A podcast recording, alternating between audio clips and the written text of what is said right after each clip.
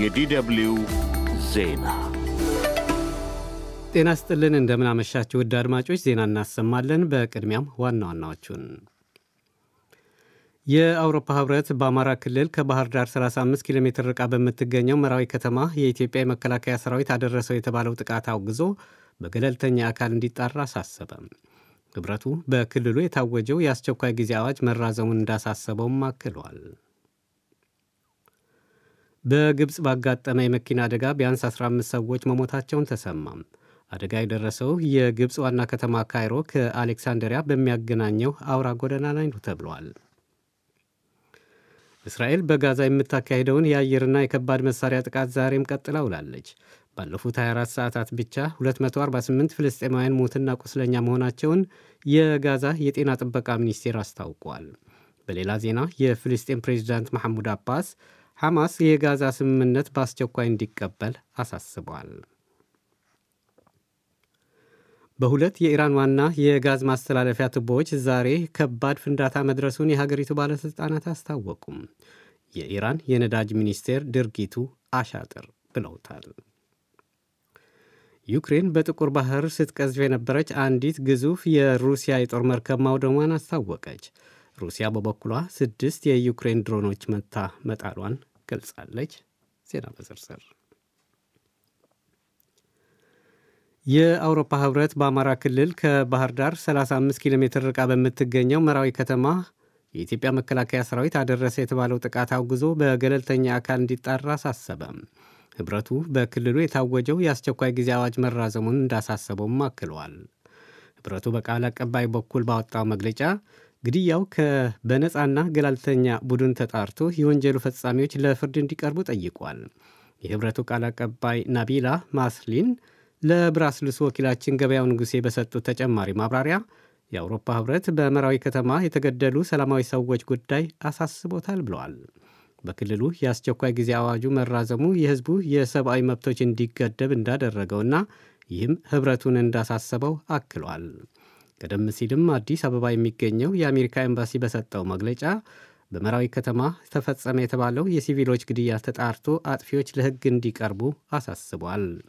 ኢሰመጉ ባወጣው መግለጫም በመራዊ ከተማ ጥር 20 2016 በመንግሥት የጸጥታ ኃይሎችና በታጣቂ ቡድኖች መካከል በነበረው ግጭት ከፍተኛ የሰብአዊ መብት ጥሰቶች መፈጸማቸውን የሚያሳዩ መረጃዎች ደርሰውኛል ብለዋል። የኢትዮጵያ ሰብአዊ መብቶች ኮሚሽን በሰሜን ጎጃም ዞን በመራዊ ከተማ ጥር 20 ቀን 2016 ዓ ም በመንግሥት የጸጥታ ኃይሎችና በታጠቁ ኃይሎች መካከል ውጊያ መካሄዱን ተከትሎ በሲቪል ሰዎች ላይ ስለደረሰ ጉዳት ምርመራ መጀመሩን ገልጿል። እንደ ኮሚሽኑ እስካሁን ድረስ ባደረገው ክትትል የመንግሥት ጸጥታ ኃይሎች ለፋኖ ድጋፍ አድርጋቸዋል በሚል ምክንያት ከሕግ ውጭ ቢያንስ 45 ሲቪል ሰዎች መግደላቸው ተረጋግጧል።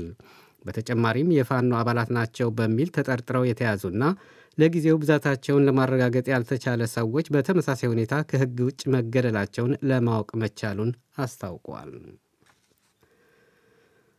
በግብፅ ባጋጠመ የመኪና አደጋ ቢያንስ 15 ሰዎች መሞታቸው ተሰማም። አደጋው የደረሰው የግብፅ ዋና ከተማ ካይሮ ከአሌክሳንድሪያ በሚያገናኘው አውራ ጎዳና ላይ ነው ተብለዋል። አልምስሪ አልዮም የተባለው የሀገሪቱ ጋዜጣን ጠቅሶ የጀርመን ዜና አገልግሎት ዲፒኤ እንደዘገበው አደጋው የደረሰው ትላንት ሌሊት ለዛሬ አጥቢያ ነው። የሞት አደጋው የደረሰው በአንድ ከባድ የጭነት መኪናና ሌሎች አምስት መኪኖች መካከል በተፈጠረ ግጭት መሆኑ ታውቋል። የአደጋው መንስኤ እስካሁን አልታወቀም። በግብፅ በግድ የለሽነት በማሽከርከርና ደካማ የመንገድ ስርዓት ምክንያት ተመሳሳይ አደጋዎች መድረስ የተለመደ እንደሆነ ዜናው አክለዋል። እንደ ጎርጎሮሳውያን አቆጣጠር ባለፈው ጥቅምት 2024 በሁለት የህዝብ ማመላለሻ አውቶቡሶች በደረሰ ግጭት ቢያንስ 32 ሰዎች መሞታቸውን ዜናው አስታውሰዋል። እስራኤል በጋዛ የምታካሄደውን የአየርና የከባድ መሳሪያ ጥቃት ዛሬም ቀጥላ ውላለች። ባለፉት 24 ሰዓታት ብቻ 248 ፍልስጤማውያን ሙትና ቁስለኛ መሆናቸውን የጋዛ የጤና ጥበቃ ሚኒስቴር አስታውቋል። ሚኒስቴር መስሪያ ቤቱ ያወጣውን መግለጫ ጠቅሶ ሮይተርስ እንደዘገበው በእስራኤል ጥቃት 103 ፍልስጤማውያን ሲሞቱ 145 ደግሞ ቆስለዋል። ሐማስ በእስራኤላውያን ላይ ጥቃት ከፈጸመ እንደ ጎርጎሮሳውያን አቆጣጠር ከጥቅምት 7 2023 ወዲህ እስራኤል እየወሰደች ባለው የበቀል እርምጃ የሞቱ ፍልስጤማውያን ቁጥር 28575 ሲደርስ የቆሰሉት ደግሞ ወደ 68300 መጠጋቱን የጋዛ ጤና ጥበቃ ሚኒስቴር ዛሬ ባወጣ መግለጫ ገልጸዋል። የፍልስጤም ፕሬዚዳንት ማሐሙድ አባስ ሐማስ የጋዛ ስምምነት በአስቸኳይ እንዲቀበል አሳሰቡ። አባስ እንዳሉት በጋዛ ተጨማሪ ጥፋት ከመድረሱ በፊት ሐማስ እስረኞችና ታጋቾችን ለመለዋወጥ እየተደረገ ያለው ድርድር መቀበል አለበት።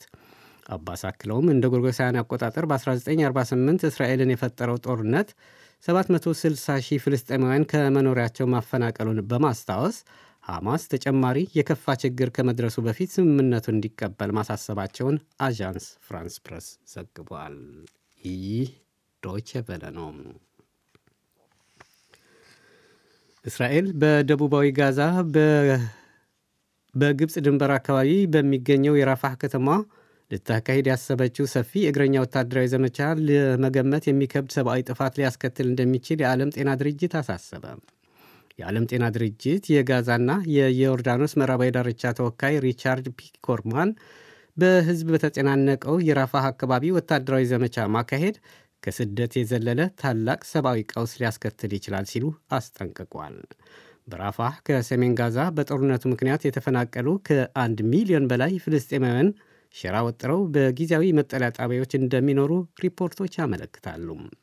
እስራኤል በራፋህ ሰፊ የእግረኛ ወታደራዊ ዘመቻ ለማካሄድ ማቀዷን ተከትሎ አሜሪካ፣ ጀርመን፣ ሳውዲ አረቢያ የሚገኙባቸው ሀገራትና የተለያዩ ዓለም አቀፍ ተቋማት ድርጊቱን እየተቃወሙ ነው። እስራኤል ግን የያዘችውን እቅድ የገፋችበት መሆኑን ሪፖርቶች ያመላክታሉ ሲል የዘገበው ሮይተርስ ነው። በሁለት የኢራን ዋና የጋዝ ማስተላለፊያ ቱቦዎች ዛሬ ከባድ ፍንዳታ መድረሱ የሀገሪቱ ባለሥልጣናት አስታወቁም። የኢራን የነዳጅ ሚኒስትር ድርጊቱን አሻጥር ብለውታል። በኢራን የተዘረጋ ዋነኛ የጋዝ መተላለፊያ ቧንቧ ዛሬ ጠዋት ሁለት ከባድ ፍንዳታዎች መፈጸማቸውን የኢራን የነዳጅ ሚኒስትር ጃቫድ ኦዊጃ ገልጸዋል። ሚኒስትሩ ድርጊቱ በአሻጥር የተፈጸመ ነው ቢሉም የድርጊቱ ፈጻሚ ግን በስም አልጠቀሱም። በአደጋው ምክንያት ለኢንዱስትሪዎችና መኖሪያ ቤቶች ይደርስ የነበረ የጋዝ ስርጭት ተቋርጧል የሚለው ሪፖርትም ሚኒስትሩ አስተባብለዋል። ጉዳት የደረሰበት ቱቦ እስኪጠገን በአካባቢው የሚገኙ መንደሮች ብቻ ስርጭቱ መቋረጡን በማከል እንደ ጎርጎሮሳውያን አቆጣጠር በ2011 ተመሳሳይ ጥቃት አሻጥር ባሉት መፈጸሙን የገለጹት ሚኒስትሩ በአራት የተለያዩ የኢራን ግዛቶች የጋዝ መቋረጥ አስከትሎ እንደነበር አስታውሰዋል ሲል የዘገበው ሮይተርስ ነው። ዩክሬን በጥቁር ባህር ስትቀዝፍ የነበረች አንዲት ግዙፍ የሩሲያ የጦር መርከብ ማውደሟን አስታወቀች። ሩሲያ በበኩሏ ስድስት የዩክሬን ድሮኖች መታ መጣሏን አስታውቃለች።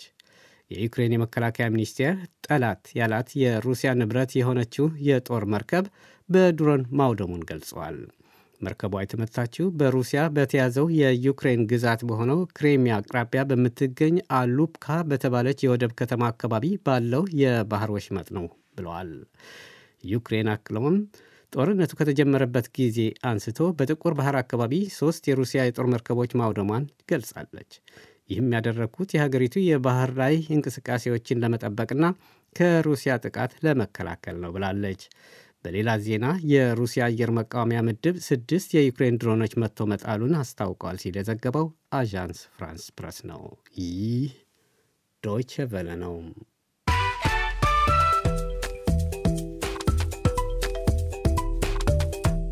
አድማጮች ዜናውን ለማጠቃለል ዋና ዋናዎቹን አንዴ በድጋሚ ላስታውሳችሁ።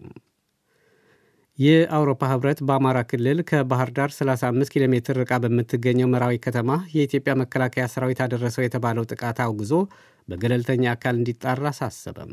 ህብረቱ በክልሉ የታወጀው የአስቸኳይ ጊዜ አዋጅ መራዘውን እንዳሳሰበውም አክሏል። በግብፅ ባጋጠመ የመኪና አደጋ ቢያንስ 15 ሰዎች መሞታቸው ተሰማ። አደጋው የደረሰው የግብፅ ዋና ከተማ ካይሮ ከአሌክሳንድሪያ በሚያገናኘው አውራ ጎዳና ላይ ነው። እስራኤል በጋዛ የምታካሄደው የአየርና የከባድ መሳሪያ ጥቃት ዛሬም ቀጥላ ውላለች። ባለፉት 24 ሰዓታት ብቻ 248 ፍልስጤማውያን ሙትና ቁስለኛ መሆናቸውን የጋዛ የጤና ጥበቃ ሚኒስቴር አስታውቋል። በሌላ ዜና የፍልስጤም ፕሬዚዳንት ማሐመድ አባስ ሐማስ የጋዛ ስምምነት በአስቸኳይ እንዲቀበል አሳስበዋል። ሁለት የኢራን ዋና የጋዝ ማስተላለፊያ ቱቦዎች ዛሬ ከባድ ፍንዳታ መድረሱን የሀገሪቱ ባለሥልጣናት አስታወቁም። የኢራን የነዳጅ ሚኒስቴር ድርጊቱን አሻጥር ብለውታል። ዩክሬን በጥቁር ባህር ስትቀዝፍ የነበረች አንዲት ግዙፍ የሩሲያ መርከብ ማውደሟን አስታወቀች። ሩሲያ በበኩሏ ስድስት የዩክሬን ድሮኖች መታ መጣሏን ገልጻለች። ዜናው በዚሁ አበቃ።